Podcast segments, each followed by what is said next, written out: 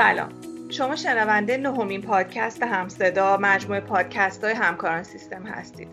من سهند فردی هستم و در این برنامه قصد داریم راجع به هوش تجاری صحبت کنیم.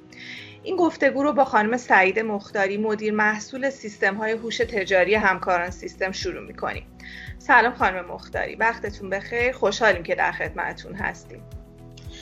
منم سلام می‌کنم به شما و همه شنوندگان پادکست همصدا خیلی خوشحالم که امروز در خدمت شما هستم امیدوارم که بتونم اطلاعات خوبی در اختیارتون قرار بدم. ممنون از شما. گفتگومون رو اینجوری شروع می‌کنیم. این روزا هوش تجاری به عنوان یه مزیت رقابتی تو سازمان ها داره مطرح میشه. مدیران هم علاقه مندن که تصمیم گیریاشون رو بر مبنای داشبورد های مدیریتی هوش تجاری و گزارش هایی که در اختیارشون می‌ذاره پیش ببرن. پیش از اینکه بخوایم به ویژگی ها و چالش های استفاده از سیستم های هوش تجاری بپردازیم لطفا ممکنه کمی برمون توضیح بدین که اساسا سیستم های هوش تجاری چی و چه ارزش افزوده ای بر سازمان ها می‌تونن ایجاد کنن؟ بله حتما. همه ما می‌دونیم که شرایط بازار روز به روز در حال رقابتی تر شدن هستش و توی این شرایط رقابتی سازمان ها برای اینکه بتونن باقی بمونن یا حتی سود یا سهم بازار بیشتری رو کسب بکنن احتیاج دارن که به اطلاعات مورد نظرشون در زمان مناسب و به نحوه مناسبی دسترسی پیدا کنن. من منظورم رو سعی می‌کنم با یه مثال یکم شفافتر بیان بکنم. شما فرض کنید که تولید کننده یه محصولی مثل نوشیدنی هستیم. مثلا یک آب میوه تولید می‌کنین که خیلی هم پرفروشه توی بازار. حالا به یه دلیلی مثل حالا افت کیفیت مواد اولیه یا مشکل توی تجهیزات یا به هر دلیلی کیفیت یکی از محصولات شما افت می‌کنه. حالا اگر این محصول به بازار عرضه بشه خب ممکنه بخش قابل توجهی از مشتریانش رو از دست بده. حالا شما فرض کنین که بعد از یک دو هفته یا حتی یک ماه متوجه افت فروش این محصول خاص میشین توی سازمانتون. خب توی این فاصله ممکنه که صدها یا هزاران نفر این محصول رو خریده باشن و خب از کیفیتش راضی نباشن و دیگه سراغ این محصول نیان یا حتی برند شما رو تحت تاثیر قرار داده باشه. پس اینکه شما بتونین به اطلاعات درست در زمان درستی دسترسی پیدا بکنین خیلی براتون مهم میشه. برای اینکه بتونین در زمان درست تصمیم بگیرین و خب قبل از اینکه افت فروشی اتفاق بیفته یا محصولتون بخواد از عرصه رقابت خارج بشه بتونین جلوی ضرر رو بگیریم از طرف دیگه خب حجم در واقع تراکنش هایی که توی سازمان ها داره ثبت میشه روز به روز در حال افزایش سیستم های مالی انبار فروش روزانه صدها هزاران یا حتی میلیون ها رکورد تراکنش ثبت می‌کنن که خب همین موضوع گزارشگیری از این سیستم ها رو با چالش مواجه می‌کنه. هم از این بابت که سرعت گزارشگیری دچار مشکل میشه هم این از این نظر که گزارشگیری ممکنه باعث فشار آوردن به اون سیستم عملیاتی و در واقع کاهش پرفورمنس اون سیستم عملیاتی بشه و حتی مثلا در زمان گزارشگیری کاربران دیگه نتونن فاکتور صادر بکنن فرض بکنیم. و خب چالش های از این توی سازمان ها خیلی زیاده. سیستم های هوش تجاری به وجود اومدن تا چالش های این رو در واقع رفع بکنن. پس به باعثی می‌تونیم بگیم که سیستم های هوش تجاری مجموعه ای از روش ها، فرایندها و ابزارهایی هستند که سعی می کنند داده های پراکنده و انبوه توی سازمان ها رو به اطلاعات معنادار و دانش های تصمیم ساز تبدیل بکنن. تا باعث بشن کیفیت تصمیم گیری ها بهبود پیدا بکنه و همینطور سرعت تصمیمات سریعتر بشه. یعنی مدیران بتونن سریعتر نسبت به حالا اون شرایطی که درش قرار می‌گیرن عکس عملشون بدن و تصمیمات متناسبی رو اتخاذ بکنن. خیلی هم عالی. تو صحبتاتون اشاره کردین که سیستم های هوش تجاری مجموعه ای از ابزارها و روش ها هستن. ممکنه این موضوع رو یکم باز کنین که یه پلتفرم استاندارد هوش تجاری شامل چه بخش هاییه؟ بله. متاسفانه یه اتفاقی که میافته اینه که توی مکالمات خیلی وقتها داشبورد مدیریتی و هوش تجاری این دوتا اصطلاح به جای همدیگه استفاده میشن. در صورتی که های مدیریتی در واقع یکی از مجموعه ابزارهای هوش تجاری هستش. هوش تجاری؟ بله. مجموعی از ابزارها رو شامل میشه. به چه صورت؟ شما فرض کنید که وارد یه سازمانی میشین که داده ها توی این سازمان پراکنده است. بخشی از اطلاعات توی اکسل داره نگهداری میشه. مثلا فرض کنید برای سیستم سیارمشون یه سیستم دارن برای پیشون یه سیستم دارن. و سیستم های مختلفی وجود داره و اینها به صورت جزیره دارن کار می‌کنن. حالا اگر مدیر سازمان بخواد یک دید 360 درجه نسبت به سازمانش داشته باشه و کل فرآیندهاش رو مانیتور بکنه احتیاج داره که از واحدهای مختلفی استعلام بگیره. همه این واحدها گزارشاتشون رو بفرستن. حالا یه وقتایی این اطلاعات با همدیگه در تناقض مثلا واحد قراردادها میگه من انقدر پول گرفتم واحد مالی میگه من مثلا آریال پول گرفتم اون میگه بریال پول گرفتم. اینا با هم دیگه در تناقضه. حالا رفع این تناقضات و موضوعات این چنینی خیلی زمان می‌بره و گاهی اوقات وقتی مدیر می‌خواد از وضعیت سازمانش با خبر بشه این فرایند گزارش گیریه تا دو هفته یا یک ماه طول می‌کشه و خب این طولانی بودن زمانه باعث میشه که اگر هم مدیر تصمیمی بگیره ممکنه دیر شده باشه برای اقدام در مورد اون موضوع. پس فاز اول در واقع سیستم های هوش تجاری این هستش که بیان اطلاعات پراکنده ای که توی سازمان ها وجود داره رو یک پارچه بکنن همه اطلاعات رو جمع آوری بکنن فرمت ها رو یکسان بکنن ادبیات بین بخش های مختلف رو یکسان بکنن مقایرت ها رو رفع بکنن. و در اصطلاح اطلاعات رو تمیز بکنن. از بین مثلا فرض کنین ممکنه توی سازمانی دو ترابایت اطلاعات وجود داشته باشه ولی این دو ترابایت قطعا به درد تصمیم گیری مدیریتی نمی‌خوره. اون شالوده اطلاعات که در تصمیم گیری مهم هستش رو استخراج بکنن و در نهایت اینها رو داخل یک پایگاه داده که در اصطلاح بهش میگن مخزن داده یا دیتا ورهاوس وارد بکنن. به این فراینده کلا میگن فرایند ETL یک پارچه سازی اطلاعات Extract Transformation Load که میشه گفت در واقع پرهزینه ترین و زمان برترین بخش یک پروژه هوشمندی تجاری همین فرایند جمعآوری و یک پارچه سازی اطلاعات هستش.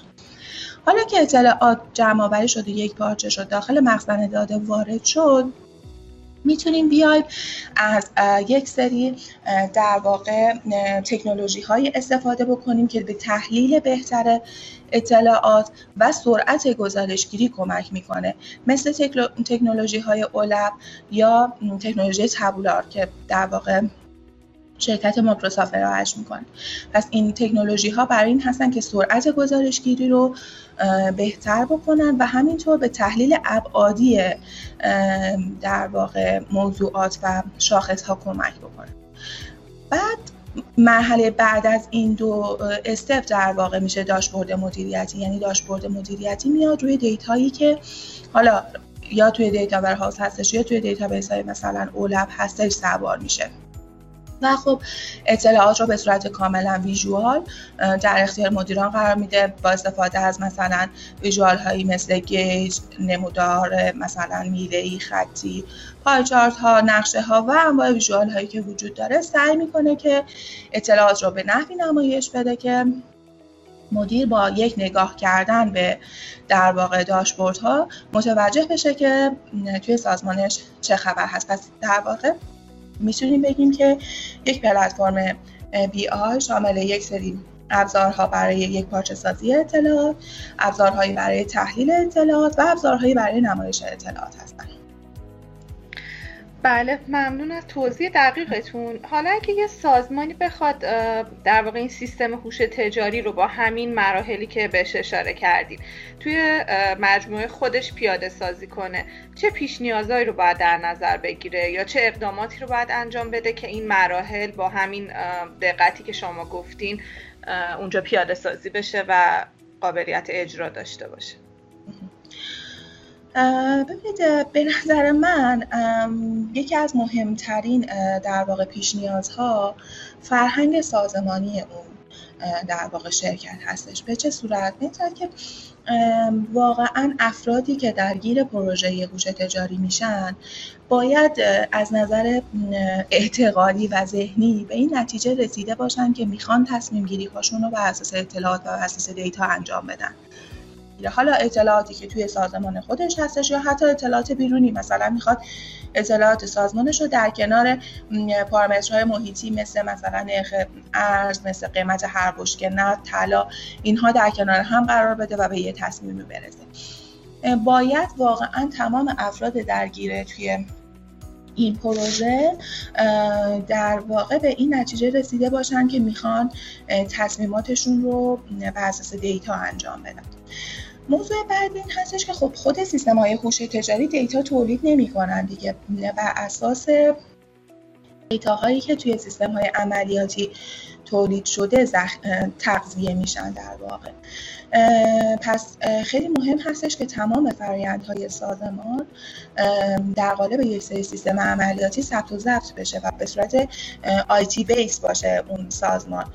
فرایند حالا اگر ERP داره اگر CRM داره هر فرایندی که داره سیستمی داشته باشه که اون فرایندها رو به درستی توشون داره. مدیریت می‌کنه اطلاعات به درستی ثبت و ضبط میشه. مثلا فرض کنید که ما وارد یه سازمانی میشیم میگن که ما معمولا مثلا اسناد حسابداریمون رو آخر ماه می‌زنیم یا مثلا فاکتور فروشامون رو آخر هفته می‌زنیم. خب توی چنین سازمان هایی معمولا اگر هم سیستم بی آی پیاده سازی بشه خیلی نمی‌تونه تو تصمیم گیری مدیریتی مثلا در لحظه کمک بکنه. شما همیشه انگار یک هفته اطلاعاتتون عقبتر هستش و خب خیلی نمی‌تونه کمک بکنه. پس میشه گفتش که اینکه واقعا از نظر اعتقادی اعتقاد داشته باشن که می‌خوان واقعا تصمیماتشون رو بر اساس اطلاعات بگیرن و سیستم های عملیاتی داشته باشن که اطلاعات سازمان به درستی توشون ثبت و ضبط میشه میشه گفت اون سازمان تا حدودی آمادگی پیاده سازی سیستم هوش تجاری رو داره و خب دیگه حد اقل ها رو داره حد اقل. درسته شما تو صحبتاتون اشاره کردین که سیستم های هوش تجاری کمک می‌کنن به اینکه مدیران تصمیم های دقیق بگیرن یه برداشتی وجود داره و اینه که و اون اینه که سیستم های هوش تجاری فقط به مدیران عامل کمک می‌کنن برای اینکه تصمیمات دقیق بگیرن یا اطلاعات درست در دسترس داشته باشن. نظر شما راجع به این دیدگاه چیه؟ آیا کاربر سیستم هوش تجاری فقط مدیران عامل سازمان ها هستن؟ بله. مدیران عامل خب بخش عمده ای از کاربران ما رو به خودشون اختصاص میدن اما تنها کاربران نیستن. میشه گفتش که توی حرم سازمانی اگر در نظر بگیریم که حالا اون که قول مدیران استراتژیک و در واقع مدیران ارشد هستن بعد مدیران میانی و تحلیلگران و در نهایت مدیران عملیاتی و سرپرستان اجرایی. اگر این هرم رو مد نظر داشته باشیم تو تمام این سطوحی که گفتم می‌تونه داشبورد مدیریتی به نحوی کمک کننده باشه. یا سیستم هوش تجاری.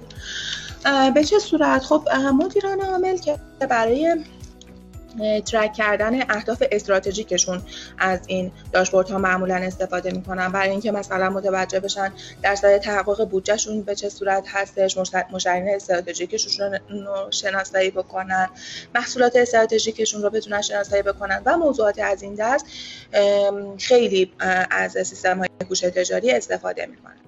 از طرف دیگه مدیران میانی یا تحلیلگران سازمان هم برای پیدا کردن نقاط قوت و ضعف سازمان از این سیستم ها استفاده می کنند به چه صورت؟ شما فرض کنید که تحلیلگر فروش سازمان میزان فروش رو داره به تفکیک ماه در قالب یک گزارش می‌بینه و متوجه میشه که توی مهر ماه افت فروش داشته و خیلی محسوس بوده این افت. حالا باید پیدا بکنه که چرا چه عاملی باعث این افت فروش شده. مثلا دیرل دان می‌کنه گزارش رو در سطح روز می‌بینه ببینه چه روزی بوده که این اتفاق افتاده. گزارش رو از وجوه مختلف مثلا کدوم مرکز فروش بوده که این اتفاق توش افتاده کدوم محصول کدوم مشتری. و از جوانب مختلف این قضیه رو تحلیل می‌کنه ببینه چه عاملی باعث افت فروش یا حالا از سمت دیگه افزایش فروش شده. مثلا ممکنه به این نتیجه برسه که حالا یه افزایش فروشی که توی یک روز خاص اتفاق افتاده به خاطر مناسبتی بوده که مثلا اون روز روز مادر یا روز پدر بوده فرض بکنید و خب می‌تونه تحلیل بکنه که توی این مناسبت ها کدوم کالا یا کدوم محصولش بیشتر فروش رفته و خب برای سالهای بعد بتونه برنامه یا مناسبت های این چنینی بتونه برنامه ریزی بهتری داشته باشه بیشتر از این محصولات تولید کنه یا promotion های خاصی براشون در نظر بگیره. پس به این ترتیب مدیران عمل مدیران میانی یا در واقع تحلیلگران سازمان می‌تونن به نقاط قوت و ضعف سازمان پی ببرن. از طرف دیگه توی اون در واقع پایین ترین سطح هرم که مدیران عملیاتی یا سرپرستان اجرایی هستن هم می‌تونن مخاطب سیستم های داشبورد مدیریتی یا هوشمندی تجاری باشن. به چه صورت؟ شما فرض کنید که سرپرست یک خط تولیدی هستین که توش یه دستگاهی وجود داره که توی که دمای این دستگاه خیلی برای ما مهمه. یعنی اگر از یه حدی پایین تر یا بالاتر بره ممکنه که حتی یه فاجعه پیش بیاد مثلا منفجر بشه یا مثلا کارهای تولیدیش خراب بشن معیوب بشن. حالا ما یک داشبوردی برای این در واقع مدیر طراحی می‌کنیم که ترند درما رو به صورت لحظه ای می‌تونه ببینه و خب اون حداقل و حد اکثر هم براش مشخصه و به محض اینکه از این حد حداقل و حد اکثر تجاوز می‌کنه درما در قالب یک آلارمی به این مدیره داره هشدار میده که باید مثلا به دستگاه رسیدگی بشه عملیات نگهداری تعمیرات روش انجام بشه. حالا فرض کنیم که مثلا اگر این داشبورد نبود هر لحظه مدیر خودش باید بره مثلا پای دستگاه دما رو اندازه بگیره و حالا اگر پشت مثلا حالا داخل کارگاه نباشه یا حواسش نباشه ممکنه که فاجعه ای به بار بیاد. خب پس می‌بینیم که مدیران عملیاتی هم می‌تونن از در واقع این سیستم ها استفاده بکنن. پس مدیران استراتژیک مدیران میانی و تحلیلگران سازمان و مدیران عملیاتی می‌تونن مخاطب ما باشن. از طرف دیگه ما یک دسته مدیر و پرسنل دیگه توی سازمان داریم که خیلی تحت تاثیر سیستم های بی آی قرار می‌گیرن و اون تیم آیتی سازمان هستش. در مورد تیم آیتی به این صورتش معمولا توی سازمان هایی که چندین تا سیستم عملیاتی دارن گزارش سازی توسط تیم آیتی انجام میشه. یعنی اون فرایندی که در مورد صحبت کردیم که اطلاعات قرار یک پارچه بشه و از واحدهای مختلف اطلاعات گرفته بشه و یک پارچه بشه و در قالب مثلا گزارش نمایش داده بشه معمولا توسط تیم آیتی و به صورت دستی انجام میشه. و خب این زمان خیلی زیادی از تیم آیتی صرف می‌کنه. و حتی مثلا این تیم درگیر موضوعات مغایرتگیری و موضوعاتی از این دست هم میشن که اصلا کانسر نشون نیست.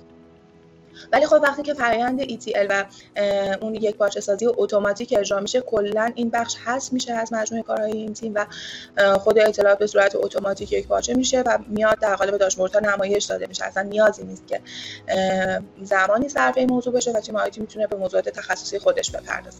پس در واقع زینف دیگه ما توی این سیستم ها مدیران آیتی می‌تونن باشن. پس فقط مدیران ارشد نیستن. خیلی هم عالی. با توجه به اینکه با توضیحاتتون سیستم های هوش تجاری سطوح مختلفی از سازمان رو درگیر می‌کنه و براشون ارزش آفرین هست و همینطور مزیت دیگه سیستم های هوش تجاری که شما بهش اشاره کردین اینطور مشخصه که این سیستم ها تقریبا برای هر کسب و کاری ضروری هم. منتها یه موضوع دیگه که معمولا مطرح میشه اینه که بیشتر کسب و کارهای بزرگ امکان استفاده از این سیستم ها رو دارن می‌خواستم راجع به این موضوع هم لطف کنی یکم توضیح بدیم که این در واقع این عبارت چقدر درسته؟ و آیا کسب و کار کوچیک و متوسط هم می‌تونن از سیستم های هوش تجاری استفاده کنن یا خیر؟ بله دقیقا حرفی که زدین درسته و خیلی در واقع دیدگاه تو ذهن افراد شکل گرفته. اما خب من نقشش رو با یک مثال سعی می‌کنم شفاف بکنم. شما فرض کنید که من صاحب یک سوپرمارکت هستم. یه دونه مغازه کوچیک سوپرمارکت هم که مثلا حالا یه فروشنده ای هم داره اونجا برای من کار فروش رو انجام درست. این مثال هست از تقریبا میشه گفت یکی از کوچکترین کسب و کارهای ممکن حالا من معمولا شاید به این صورت باشه که حالا اون فروشنده عملیات فروش رو انجام میده و حالا آخر هفته یا آخر ماه میاد به من صاحب مغازه میگه آقا اینقدر تا الان جنس خریدم اینقدر تا الان فروختم بیا اینم مثلا اینقدر پول دارم. اینقدر الان جنس و مغازه است. حالا این حساب کتاب کردن این که من چقدر فروختم و چقدر تا الان پول گرفتم چقدر چک الان دست مردم دارم چقدر چک دادم به در واقع تامین کننده هایی که برای من جنس آوردن. چه کالاهایی تاریخ انقضاشون نزدیکه چه کالاهایی داره بیشتر فروش میره چه کالاهایی کم فروشتر هستن. چه مشتریایی بیشتر دارن به من مراجعه می‌کنن. تمام این موارد ممکنه سوالاتی باشه که شاید جواب دادنشون به این راحتی ها امکان پذیر نباشه با در واقع مکالمه ای که من با فروشنده دارم. و ضمن اینکه ممکنه حالا بالاخره من به اون فروشنده هم حتی اعتماد 100 درصد نداشته باشم که یه چیزایی رو بخوام مانیتور کنم حالا این رو مقایسه کنیم با اینکه من یک سیستمی داشته باشم که گزارشاتی که همین شاخصایی که در مورد صحبت کردیم میزان موجودی کالاها میزان پولی که از در واقع فروش به دست میاد میزان خریدی که از تامین کننده ها انجام میشه من این گزارشات رو به صورت لحظه ای بتونم توی موبایلم ببینم. خب این خیلی متفاوته با اینکه تا تازه آخر ماه بخوام سه چهار روز بشینم حساب کتاب کنم. آخر ماه بفهمم که مثلا یه چک مشتریم دو هفته است که از زمانش گذشته یا چکی که حتی خودم به تامین کننده دادم دو هفته است که از زمانش گذشته و هنوز پاسش نکردم و موضوعات از این دست. حالا بیایم اینو یکم بزرگترش کنیم. فرض کنیم که من سه تا سوپرمارکت دارم یا اینکه مثلا یه طلافروشی دارم یه دونه فروشگاه لباس دارم یه دونه سوپرمارکت دارم. و خب هرچی که این اسکیل بزرگتر میشه قطعا کانسرن من و در واقع اون موضوعات گزارشگیری من بیشتر میشه. ولی خب در همون اسکیل کوچیک هم معضلات خیلی زیاده. همین که من متوجه بشم که الان توی فروشگاه هم مثلا یه سری کالاها خیلی پرفروشن هم که بتونم اونا رو بذارم مثلا جایی که بیشتر مردم ببیننش. یا یه سری کالاها داره تاریخ انقضاشون می‌رسه و من برای اونها یک تخفیف یا promotion خاصی در نظر بگیرم. موضوعات از این دست خیلی می‌تونه برای مدیریت اون حتی فروشگاه کوچیک به من کمک کنه. قطعا که هرچه سازمان بزرگتر میشه این موضوعات حیاتی تر میشن. ولی این دلیل بر این نیست که برای سازمان کوچیک و متوسط این جواب نمیده. درسته. خیلی ممنون که این رو با یه مثال واضح بهش اشاره کردین و این موضوع رو باز کردین. بله همینطوره. حالا ممکن راجع به داشبورد های مدیریتی ابری هم کمی توضیح بدین. یعنی داشبورد هایی که بر بستر ابر عرضه میشه. ببینید خب داشبورد های ابری با توجه به اینکه حالا در بستر تمام مزیت های در واقع کلاود رو دارن. از جمله اینکه اما خب ممکنه این دیدگاه از اونجا شکل گرفته باشه که معمولا سیستم های هوش تجاری سیستم های گرون قیمتی هستن و شاید برای اون بازار متوسط یا بازار کوچیک خیلی صرف اقتصادی نداشته باشه که سمتش برن. اما خب با در واقع تکنولوژی ابری که اخیرا خیلی توی بازار رواج پیدا کرده و های ابری این موضوع هم حل میشه و برای در واقع بازار کوچک و متوسط هم قابل استفاده خواهد بود. درسته ممنون از توضیحتون. حالا ممکنه لطفا کمی این داشبورد های مدیریتی ابری رو برای ما توضیح بدید.